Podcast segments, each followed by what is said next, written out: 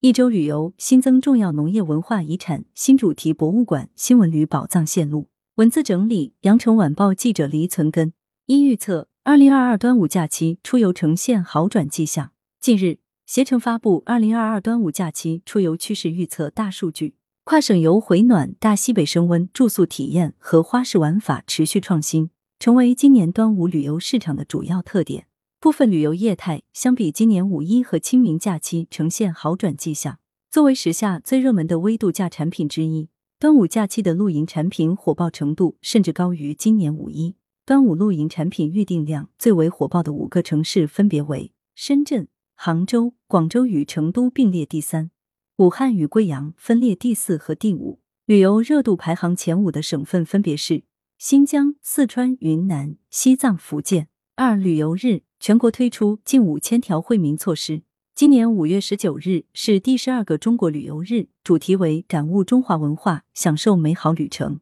今年中国旅游日主会场活动选址平遥历史文化名城，全国各地广泛联动，线上线下共同发力，推出一系列内容丰富、形式多样的旅游产品和服务推介展示活动，共推出六大类近五千条旅游惠民措施。三打卡点。深圳推出五条文化旅游宝藏线路。深圳文旅部门日前发布五条文化旅游宝藏线路，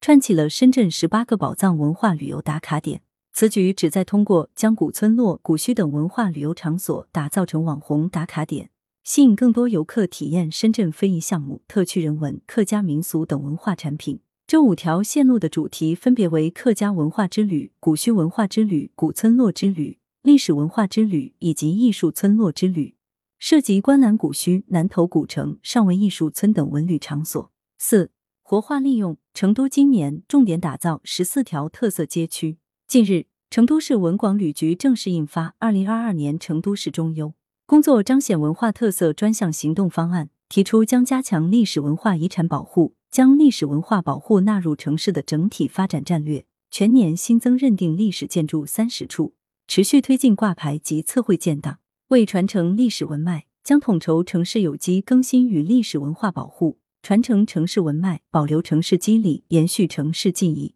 重点打造军龙街、新贤街等十四条特色街区，活化利用历史文化资源。五、非遗购非遗产品，享传统文化。从文化和旅游部获悉，作为二零二二年文化和自然遗产日重要活动。二零二二年非遗购物节将于六月十一日举办。此次非遗购物节以连接现代生活、绽放迷人光彩为主题，各参与单位和各地在活动中将使用统一标识。文化和旅游部会同相关部门共同支持阿里巴巴、京东、抖音电商、唯品会、万达、快手等参与单位，在做好疫情防控的前提下，以巩固脱贫成果、助力乡村振兴为目标，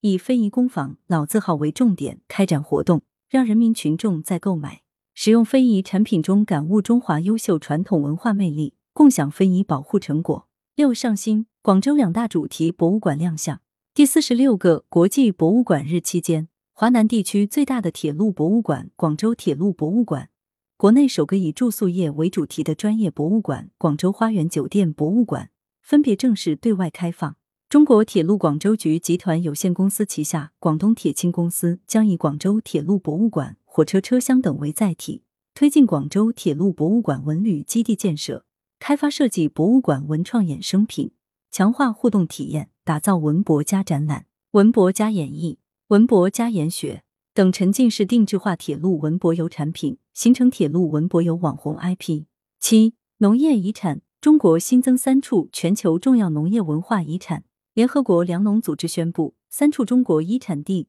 中国内蒙古阿鲁科尔沁草原游牧系统、中国福建安溪铁观音茶文化系统、中国河北涉县旱作实验梯田系统，应以独特方式利用传统方法和知识，维护特有生物多样性和生态系统，被正式认定为全球重要农业文化遗产。我国全球重要农业文化遗产已增至十八项，数量居世界首位。来源。羊城晚报羊城派责编李丽校对李红宇。